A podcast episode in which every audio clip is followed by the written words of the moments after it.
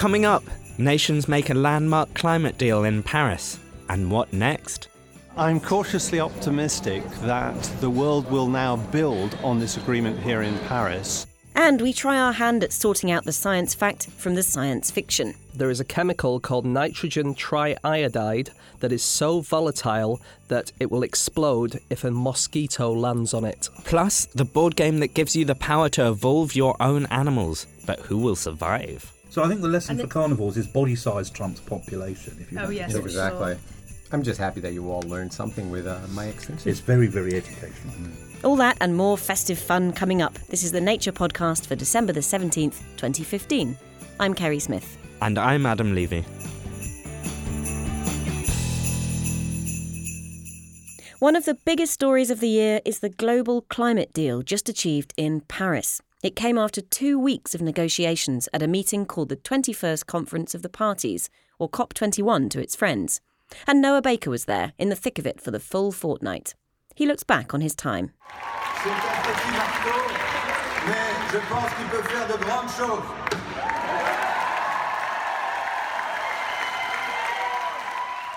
This was the moment that COP President Laurent Fabius knocked his gavel to the table to pass the historic Paris Agreement on climate change. As he did so, he said in French, This is a small gavel, but I think it can achieve great things.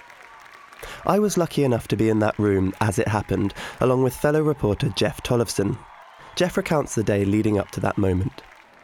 The draft text finally came out around um, 1 or 2 p.m. And then, as usual, there was a, there was a long scramble to, to understand what was in there. paragraph and Article 4.9 um, on communicating and actually determining. Everybody went and took a look. And then we went back for, uh, for the final meeting.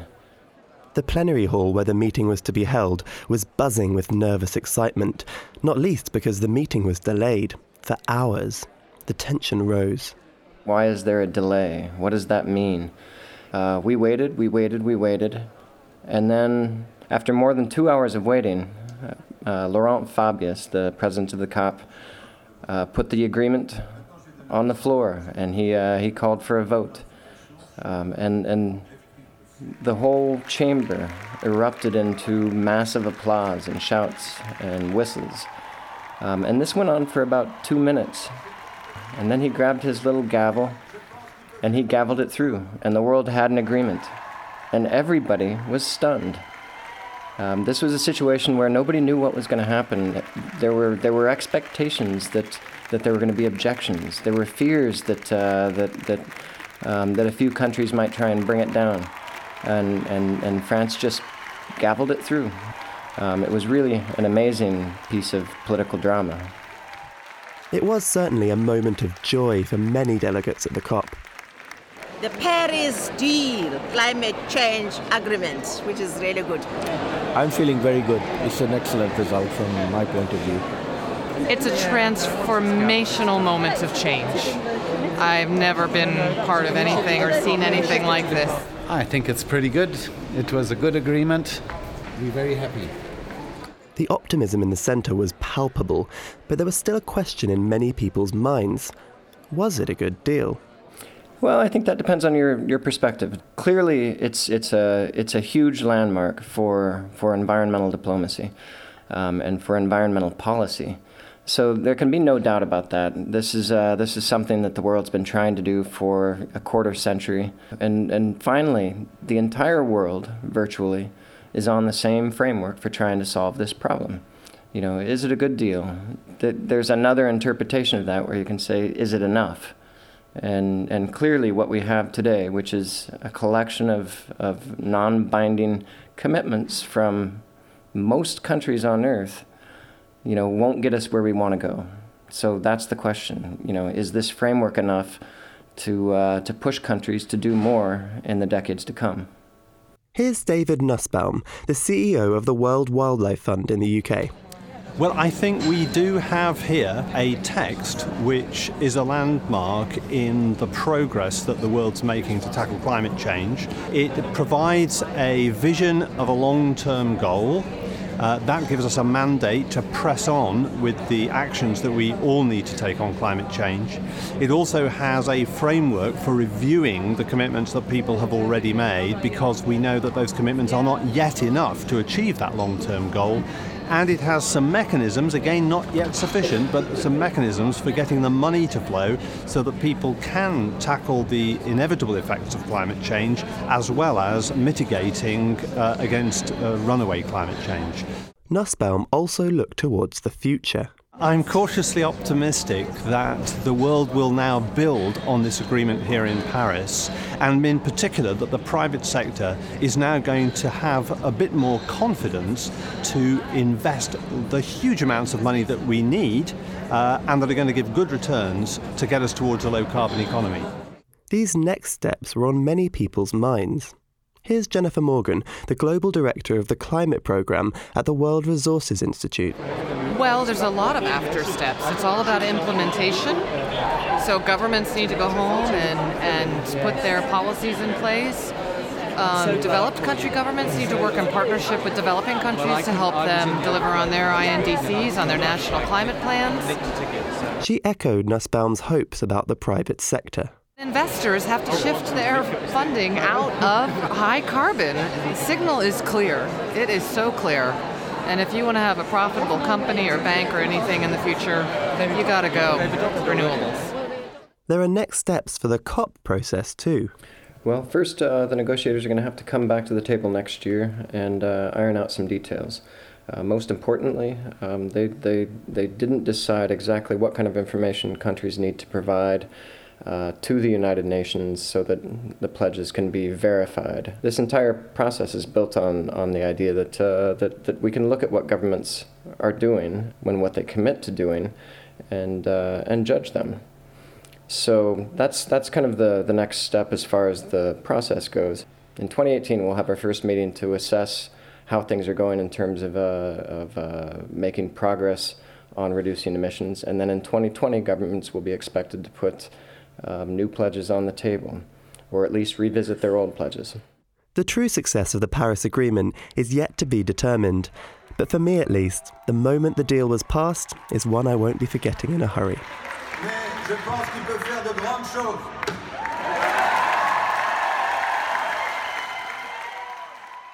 That was Noah Baker and Jeff Tollefson.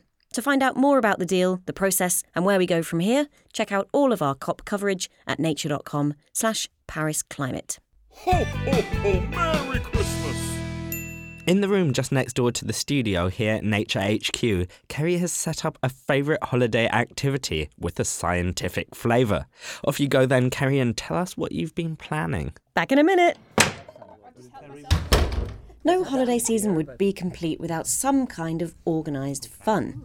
And our fun of choice is a board game, but not just any board game. This one is called Evolution. So this chap is the starting token. Brontosaurus, maybe? The aim of the game is to evolve as many species as possible, give them lots of helpful traits, and crucially, make sure they can eat to survive. So these are your species boards. You have one for each species. I've gathered nature's biggest fans of either evolution or board games, or both. Firstly, Shell Grayson. I'm Shell Grayson. I'm an editor with Nature Outlooks, and my role here is mainly for the board games. Joining Shell is Nature's biology editor Henry Gee, evolution loving reporter Ewen Callaway, and Nature Review's microbiology editor Claudio Nunes Alves. Now, Shell has been explaining already the detailed rules to the other players, but basically each player is dealt a selection of trait cards at random, which they can use to create species. They then fight over a limited food supply to feed their creations as the game proceeds. They can even feed one species with another, but that's for later. Shell, over to you. It's ironic, given the central uh, theme of this game is evolution, that everybody is kind of like a little god directing their species. Uh, oh, it's a creationist game? It's in disguise, yeah. So, um, so the aim of the game is to have as many species with as many traits as possible, eating as much food. At the expense of all the other players, presumably. and their food sources. Yeah. Yeah, well, yes. It's competitive after all. It's limited food. Survival of the fittest, one might say. yeah, that's a catchy phrase. We should use that. Terribly Malthusian. okay, so we each start with four cards. Some of them help with uh, gathering food. So you might be a, a long neck, which gives you an advantage in collecting some free food before everybody else gets to go. Or you could be a scavenger, and then anytime a carnivore gets food, you also get food. So there are various traits as well which protect you from being eaten. If you have horns, you can still be eaten, but the carnivore loses one of its population during the attack. So we get doled out these traits at random, or You get the cards at random, Okay. but you get to play them. I see. Um, so just if Ran- random mutation. That Right, right, yeah. So we kind of It's decide applied where we during want to take this. conste- contextualized during the into adaptation Mm. by the ecosystem. Cool. I couldn't have put it better. There is a little prize for the winner. This is not, as it may appear, a chocolate Santa Claus, but this is in fact Charles Darwin in his holiday get up. And um, as you can see, sort of six inches of chocolate there that you can compete for. So I'll leave him here at the end of the table. He can watch over the game from up there. While the game gets going, then, let's return to the studio and we'll be coming back to the game room soon to find out who has evolved what. Well, now on the show, we have a slightly different guest to our normal fare. James Harkin joins us in the studio. Hi, James. Hi there. Now, you are a researcher, but not maybe the normal kind of researcher we'd have on the Nature podcast. Yeah, not the same as your researchers. Um, I am a researcher for the television show QI, which is a British panel show, comedy show, uh, where we look at the most interesting and unusual facts. The idea is that people watching our show have never heard these facts before. Now, it must be a very different kind of research to scientific research. You know, when you're working in a field, you just need to know what research has come before you. You've got quite a specific remit. Yeah. With you, you're just looking for really interesting, obscure facts. The field's Yeah. wide, wide open. So, unlike um, probably a lot of your listeners, um, very, very rare that we do original research. I remember one time I, I read that if you put an onion in your shoe and walked around with it all day, you'll be able to taste it by the end of the day. So, I did that. That was a bit of original research. One time as well, I read that if you didn't wash your hair for six months, then it would start washing itself, and that didn't work either. Okay, but you tried them. I tried them both uh, at the same time, actually. It's no surprise that it was probably the time in my life when I was single for the longest. That does not surprise me at all. These are both very, I mean, they're not facts I've ever heard about to think about trying. How do you come across facts like these? Well, in these cases, non facts. basically it's reading, just reading everything and picking just that one little bit, which is like, oh, that's strange. Um, this isn't science related, but I was reading a book about um, national anthems yesterday, and just a throwaway comment by the guy who was writing it said that the Slovenian national anthem is a poem, and when you write it out, it's in the shape of a wine glass, and it's called "A Toast" is the name of the song.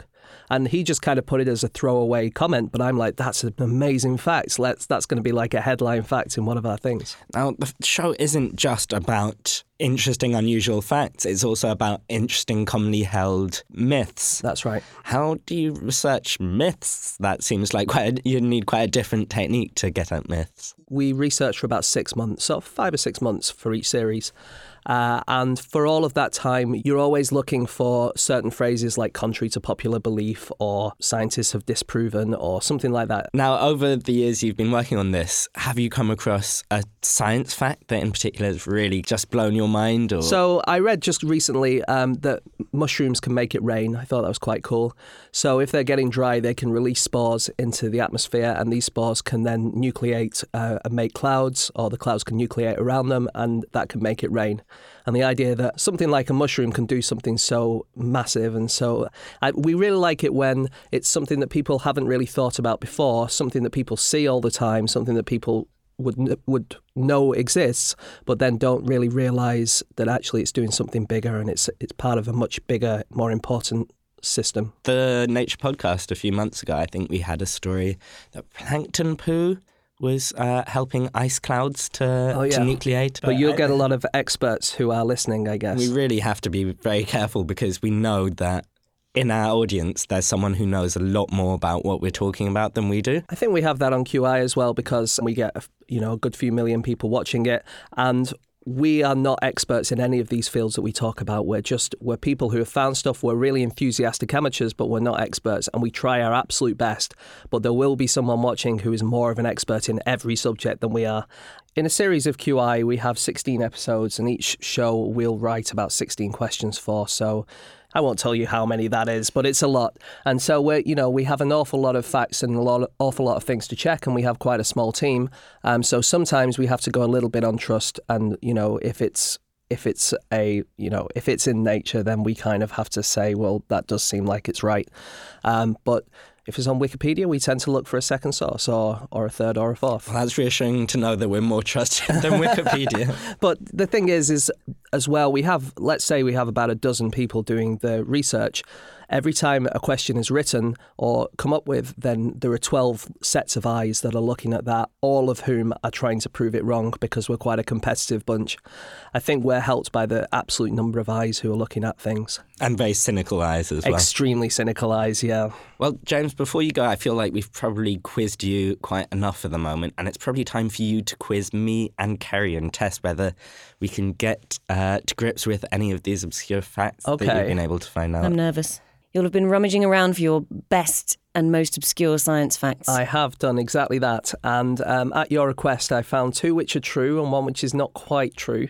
And I'd like you guys to tell me, if you can, which is the not quite true fact. So here is um, a chemistry, a chemistry fact, and that is that there is a chemical called nitrogen triiodide that is so volatile that it will explode if a mosquito lands on it.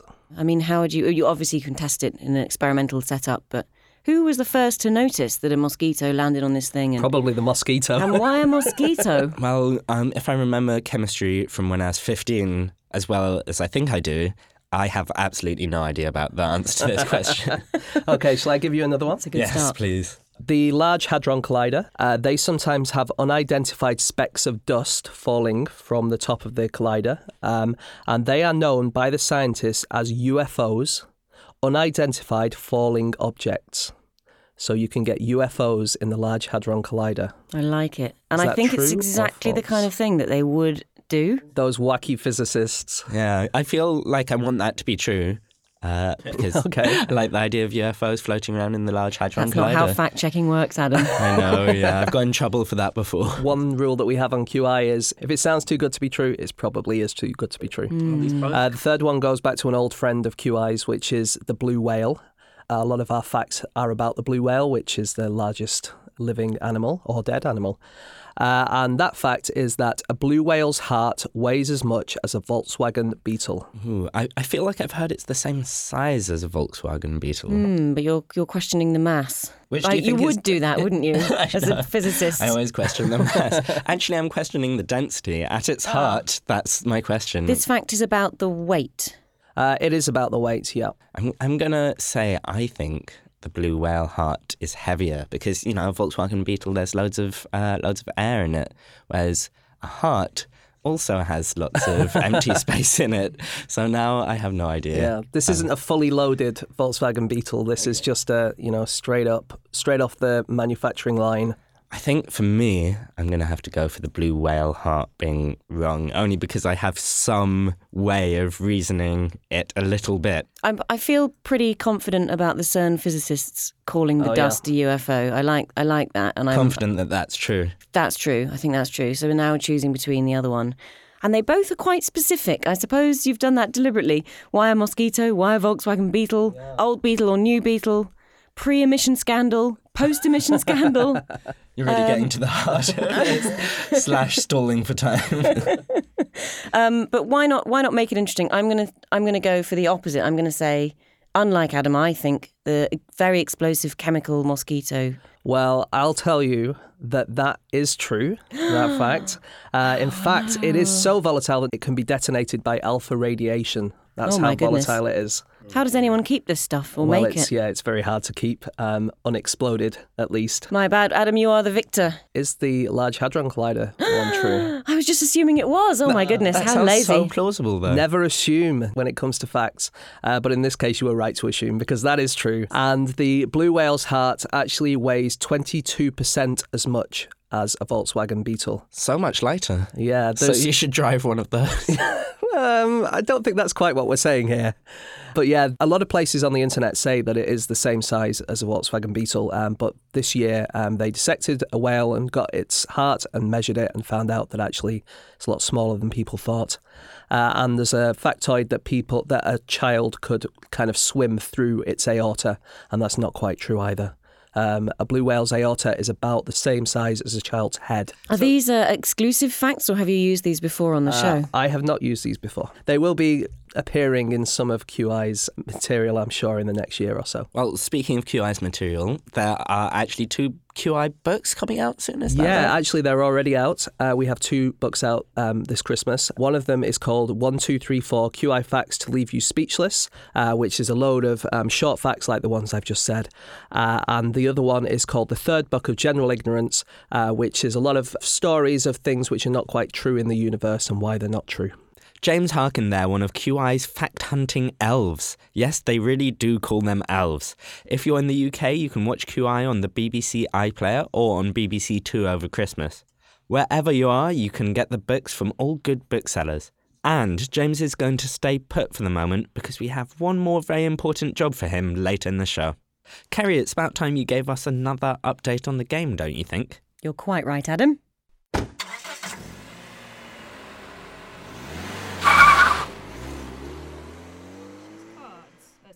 We're back in the game room, and each player has built up a small selection of animals in the first couple of rounds by choosing cards from their hand. And one added bonus of the game is that each time you create an animal, you can give it a species name based on its major characteristics. The players are discovering they're not quite like the Latin names you might expect. So we reveal our cards. I have a long necked cooperative species, and I can even try and name it uh, Extendo pate. Expelliarmus. Or about Calabastretcher. You've got a key here to uh, species naming. I don't know. It's entirely scientific as well. Mm. Oh, Yeah. Not sure how Linnaeus would feel about this. Uh, Well, I've got the uh, code for zoological nomenclature upstairs. I could go and get it. Maybe we'd run out of time. I have a species that is um, cooperative and intelligent. The fact- Calabageek. Calamageek. how would you so far rate the gameplay? Because these things are almost as as key as the sort of science for for gamers. Sure, I was a bit worried when I looked at the rules whether it'd actually be a playable game or not. Because you always want a nice mix of luck and strategy.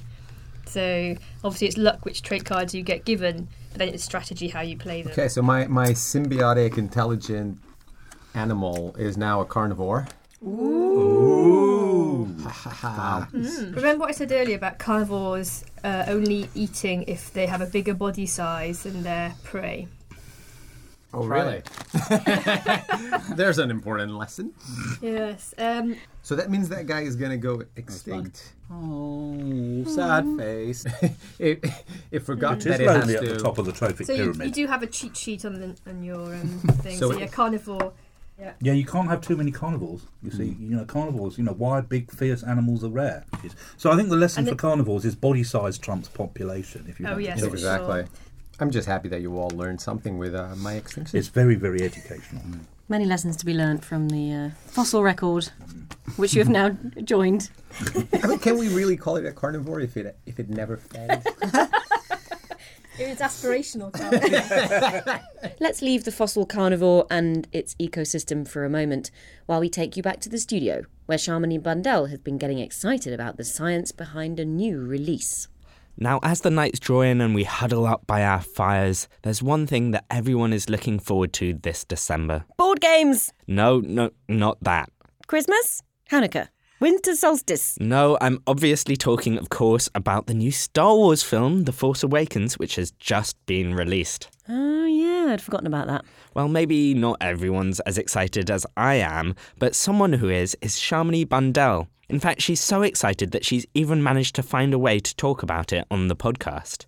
A new book by psychologist Travis Langley explores the psychology of the existing Star Wars stories. A long time ago in a galaxy far away, also known as last week in the podcast studio, Shamini gave him a call to find out more. The Nature podcast is great, obviously, but I've always felt it needed just a little bit more Star Wars. Luckily, Travis Langley is on the phone to provide just that. Uh, Travis, now you must be someone who is looking forward to the new Star Wars film. I have been looking forward to the new Star Wars film since 1983. And that was when the last of the trilogy came out and creator George Lucas teased the idea of there being nine Star Wars films. It looks like that's finally going to actually happen. Um, but we better not get too distracted speculating about the new film because the book only covers the story so far. And what's the book called? It is Star Wars Psychology, Dark Side of the Mind. The subtitle was my editor's suggestion. I wanted Jedi Mind Tricks, but Jedi is a, a trademarked word, so. You're clearly a big Star Wars fan, but what's the day job? I am professor of psychology at Henderson State University, but until 2007, the nerdy side of my life, I mean, my interest in science fiction and fantasy, and the professor side of my life were two different things. And over the last, you know, several years, I've gotten to where, you know, every spring I'll teach a class, psychology and literature, psychology and film, where I use these fictional characters, their stories, to talk about real psychology. And is that an easy thing to do to link those two things? You know, fan, when fans argue about things like Star Wars or anything else they're interested in, they're usually asking psychological questions, even if they're not using those terms. Like when they say, "Why would that character do that? Why would someone do that?" is a psychological question. Uh, so you've edited this book with contributions from different experts, and it's part of a whole series. There's one about The Walking Dead. You've done one before on the psychology of Batman. Um, and I think scientists might often be a bit skeptical of, of, using popular culture in the way that you have to talk about science. So why do you use these big franchises? Uh, I, I know. It would be very easy to look at the list of things we're doing and go, oh, you're just writing about this stuff because it's popular. It's like, well, we are fans of popular culture in the first place. We love this stuff. You know, people use examples all the time. Well, for somebody who for somebody who loves popular culture, using those examples, it's a great way to learn, you know, a topic like psychology. So does Star Wars specifically have something unique to teach us about psychology? Well, Star Wars, because of being in that galaxy long ago and far away, it steps even further away from our own real world, our own situation. And and oddly enough, that can actually let people look at reality more clearly because it takes them outside their own biases that they already might have.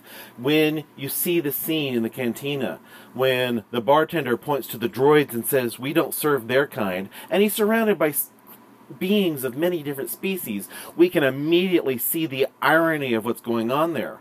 So by going to this fantastic situation, by going to this these worlds that are definitely not our own, in some ways we can look more purely at the actual underlying issues.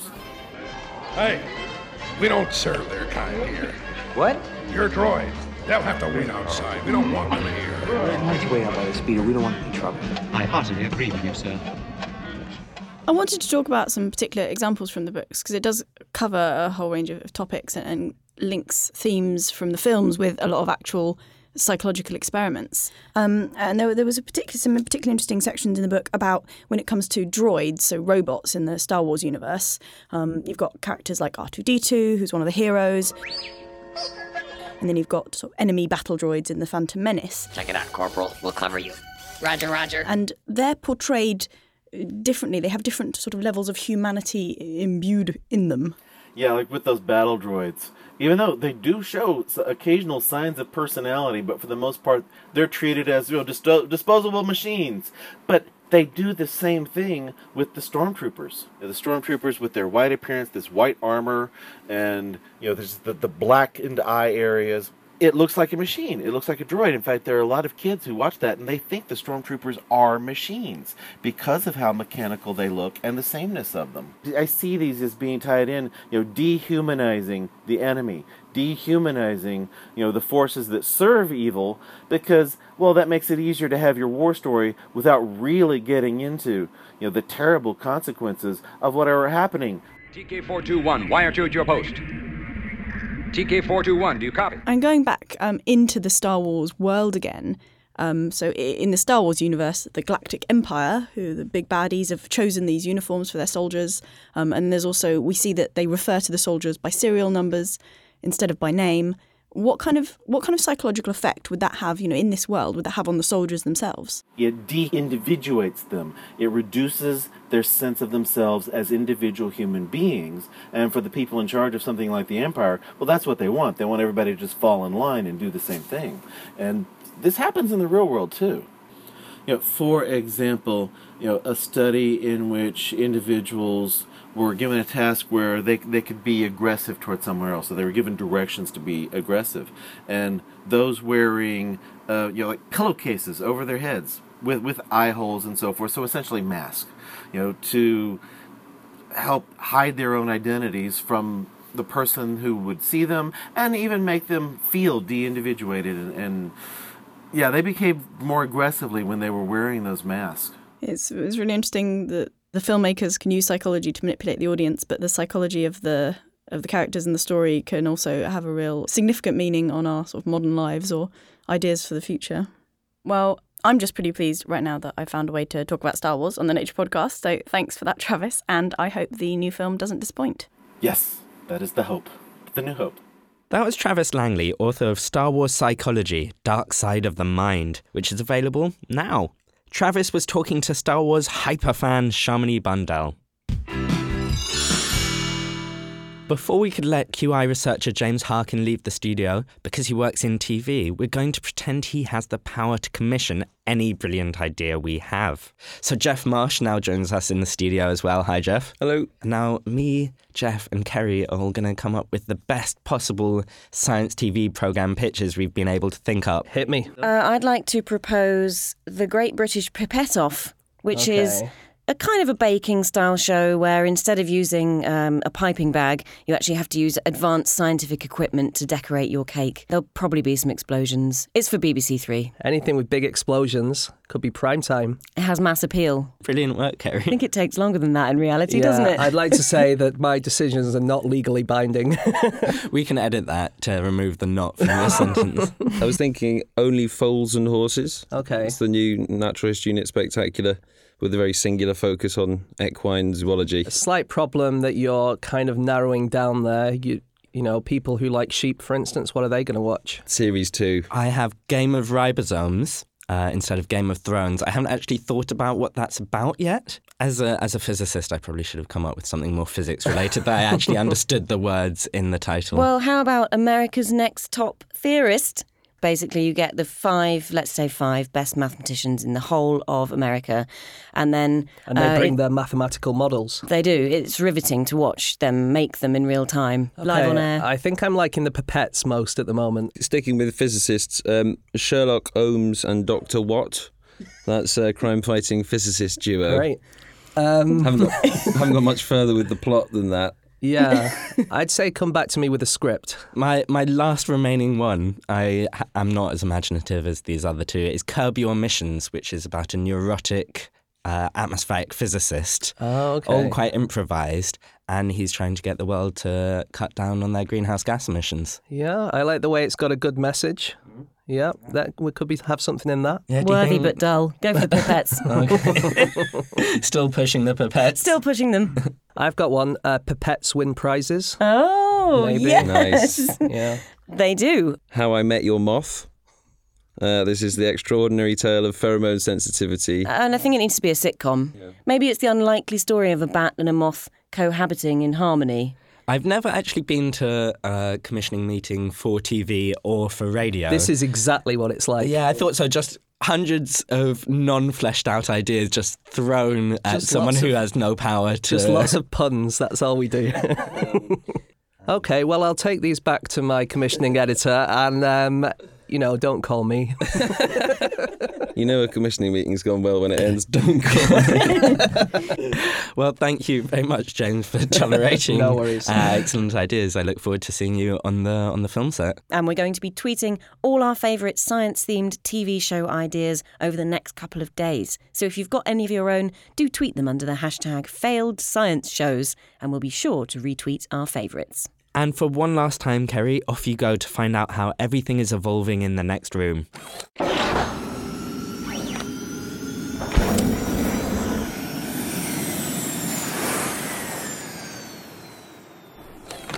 Back to the game where Shell has evolved a carnivore that needs a meal, and Ewen is about to reveal a new addition to his menagerie. My new species is fat. That's it. That's, Yeah, that's all it is. That's all it is. It's Somebody's just- got to eat. so basically, your in, new hinds- in just a- hindsight, that might not have been the best Yeah, strategy. basically, that's just a decoy. Decoy. Exactly, it's just a- it's basically a panda. Explain Yeah, the panda. yeah, yeah. Okay, Shell, you can feed your zoo now. Yeah, come on. This is a carnivore, yeah. Yeah, she's Um, gonna eat the panda. I The guess panda's he's just days are numbered. He's just gonna go extinct, isn't he? Ewen. Panda's toast. Okay, that was over quickly. Ewen, I think you've learnt some valuable evolutionary lessons there. And it turns out to be a very close run thing between Ewen and Henry at the end, who counted up their points and species and were one point apart. And here at the end of the game, one final question. How truly would you say that this game reflects uh, evolutionary principles that you know and love? What's what's here that you're pleased is here and what's missing? Um, I think that this game shows how hard it is to be a successful carnivore. It really takes quite. You have to play a long game to be a carnivore. It's quite easy to be a successful herbivore. Are you annoyed in any way for any serious evolutionary principles missing from this game? Um, I think we need more sex. There's no sexual selection in this. Yeah, I mean there could be species that sort of display at each other. I think the sex add-on is a pack that we should get for this game. Is Do you think it, does it something? exist? Yeah, I mean, look, you're the board, but there are add-ons to do other things. There are other packs of cards, and Yes. Flight is one, isn't it? Apparently so, yes. there I is an add-on called yeah. Flight. It would be fun to make a version of this that was also a bit like Risk. Yeah. So that there was, you know, so that on the island of Madagascar, some species would live separated Mm. from the mainland and, Yeah, we and elsewhere. we need marsupials. Yeah, we need is- we Right. need vi- vicarious biogeography. We need the space for some evolution. On, We need on- lemurs. Let's just be honest. We need lemurs. and Yes, What is a world without lemurs? I like the fact that certain traits were additive, and that if you had, for instance, uh, a long-necked cooperative animal ne- with a, a foraging companion, they could eat for free pretty much straight Mm, away. Yeah, so there was an element of them teaming up just as organisms do. Which in real also life. works in a card in a board game capacity because you want to chain together your abilities in order to do better than everybody else. Synergy. Yeah, I, I think we need more uh, random mutation cards. Mm. so suddenly your scavenging ability will vanish. or- Exactly. yeah.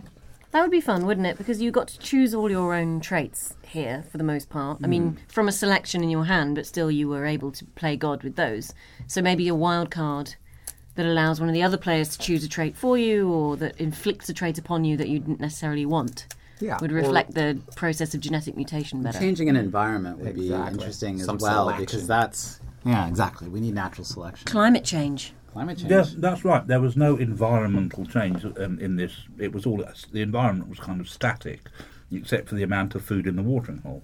Well, and I must thank you all, especially Shell, for taking the trouble to learn the rules ahead of time and, and tell everyone else what the Mm. rules were, uh, and then spending the time to play the game with us on this um, rather holiday themed board game afternoon.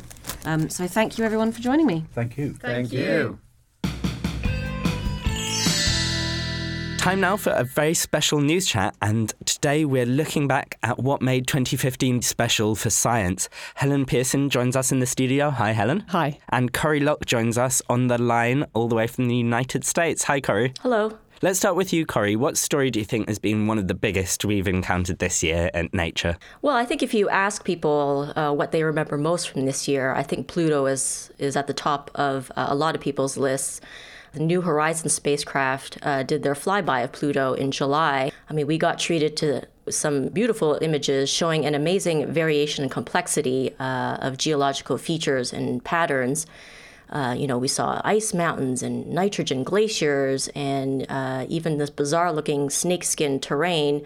Pluto is unlike any other planet in our, uh, in our solar system. Um, I think planetary scientists are still kind of scratching their heads about what is going on on the planet that's creating such a, a wide range of geological activity. So, more to come uh, on Pluto for sure. It's one of those rare stories as well, I guess, where it's incredibly interesting and exciting scientifically, but also for lay people just seeing these brand new pictures of a distant world. It's just instantly beautiful, and without necessarily understanding the science, it still captures the imagination of the public. You know, I wish my son was a little bit older. Uh, I would have definitely gotten him interested in Pluto and space with these with these sorts of images. Now, Helen, you've been compiling a list of 10 of the most important people in science over 2015. Have any of them been working on Pluto specifically? Absolutely. So, what we call the Nature 10 is our list of people, some of the people who mattered in, in science this year. And we really wanted to um, acknowledge the amazing mission to Pluto. And we couldn't really choose anybody else but Alan Stern, who's been the, the principal investigator for the New Horizons mission and has really worked on this for an extraordinarily long time. So, it was first proposed back in 1989 and has kind of lived and, and breathed this mission ever since also renowned for being a, a workaholic, um, was apparently just sleeping three hours a night as we came up to the 14th of July when the flyby happened. Perhaps some of the wider excitement about Pluto is perhaps down to him because he also makes sure that the right message is getting out there. Very interested in public relations, was Facebooking it, um, tweeting it, and so on. So what's what's happening next Alan Stern then? Well, a lot of the data is still coming back from New Horizons, so there's lots of analysis and interesting results to come back. And New Horizons has also got New Horizons itself. So um, in October and November, it ignited its engines and set out on course to visit a second Kuiper Belt object, um, and it's going to arrive at that on New Year's Day in 2019. So this certainly isn't the last we've heard of uh, from New Horizons. And there's been another story that's been all over the news this year, although it's hard to say it's just one story, and that is gene editing. Yes, certainly. It seems like there's uh, no animal that has not been, uh, been been gene edited. The the list of animals just keeps keeps growing. It started last year, but certainly ramped up this year. We've seen pigs enhanced with gene editing, uh, dogs, sheep, goats, you name it. Uh, it's certainly been an exciting year, and we're certainly seeing a, uh, a quite an increase in the number of uh, publications using the CRISPR-Cas9 gene editing system this year as well. Now, in science, there's some really kind of celebrity names associated with gene editing who've really kind of shot to fame in 2015 even more than previously. Well, it was interesting. We we're very much aware of as we put together the Nature's 10 list um, about these incredible developments and excitement about gene editing this year. Um, and we decided to put on the list Junjiu Huang. Now, in, in fact, he didn't really shoot to fame in that he's very much chosen to stay out of the limelight. But uh, the reason we put him on the list is because um, earlier this year, he published the world's first report of a human embryo which had been uh, gene edited. And this made enormous headlines and has also been extremely controversial and has sparked a, a very long and, and, and, deep debate about whether we should be editing the genomes of humans. So, for example, recently there was a summit in Washington, D.C. on this topic. And th- the general consensus that's emerging seems to be that. Um, it's okay to edit the genomes of human embryos if that's for research purposes in order to understand human development or to understand human disease. Um, but there's a lot of um, discomfort with the idea of editing the genes of human embryos, which would then go on to give a live birth. Is there a risk looking forwards that this might be something that researchers practice in the future?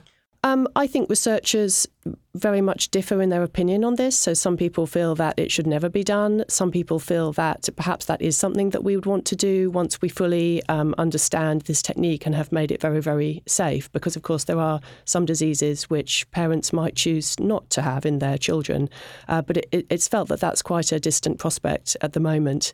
Now, Corie, as you said, it feels like almost everything has been gene edited now. Is there still some kind of low hanging fruit? Well, I think we're going to see uh, more human clinical trials uh, testing gene editing for uh, therapeutic purposes. So, one company called uh, Sangamo Biosciences, they've already said that they're going to start a human trial uh, next year. Uh, they're going to be using a gene editing technology called zinc finger nucleases, uh, and they're going to use that to correct a gene defect uh, for hemophilia. So we're going to see a lot more headlines uh, about uh, these sorts of trials using gene editing for um, adult cells in humans. Now, back to more kind of planetary issues, but a bit closer to home than Pluto. No one can have escaped the fact that The 21st COP, the Conference of the Parties, took place this December, aiming to achieve a climate deal. And of course, big news compared to lots of the, well, almost all the other COPs, is that they actually succeeded in making a climate deal. So in 2015, there was uh, quite a lot of momentum that built up during the year uh, leading up to the uh, the Paris talks in December. Uh, we saw many countries, one by one, uh, submitting pledges to curb uh, greenhouse gas emissions in an effort to fight global warming, um, so that by the time of the meeting, we had more than 180 countries uh, making these promises. Uh, and that's a lot more uh, engagement we saw from countries than in previous climate meetings. And the meeting in Paris was also the biggest gathering of world leaders ever.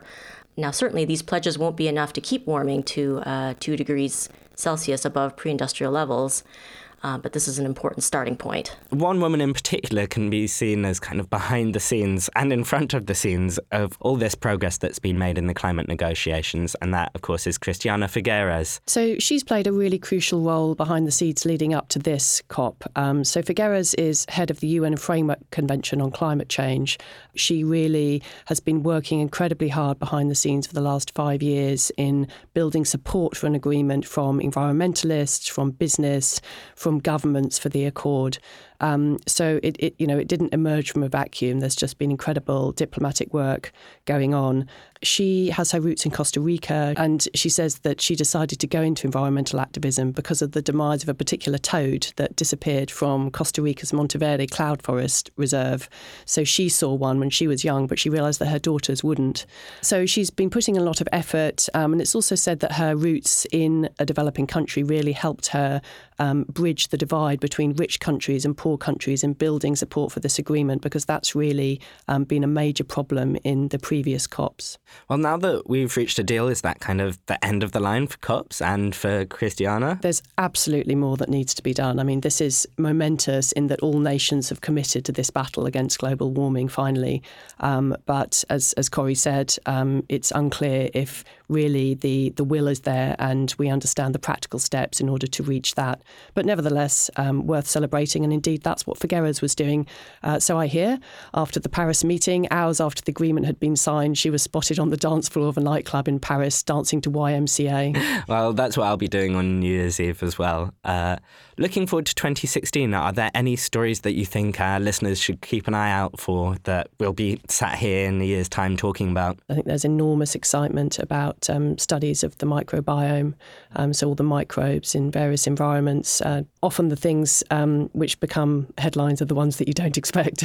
so, adding to what uh, Helen just said about the microbiome, uh, there's this project called the Earth Microbiome Project that was launched in 2010, and they plan to uh, publish some of their first results next year. So, this effort is collecting at least 200,000 samples from around the world, um, and they're going to sequence and characterize microbial DNA.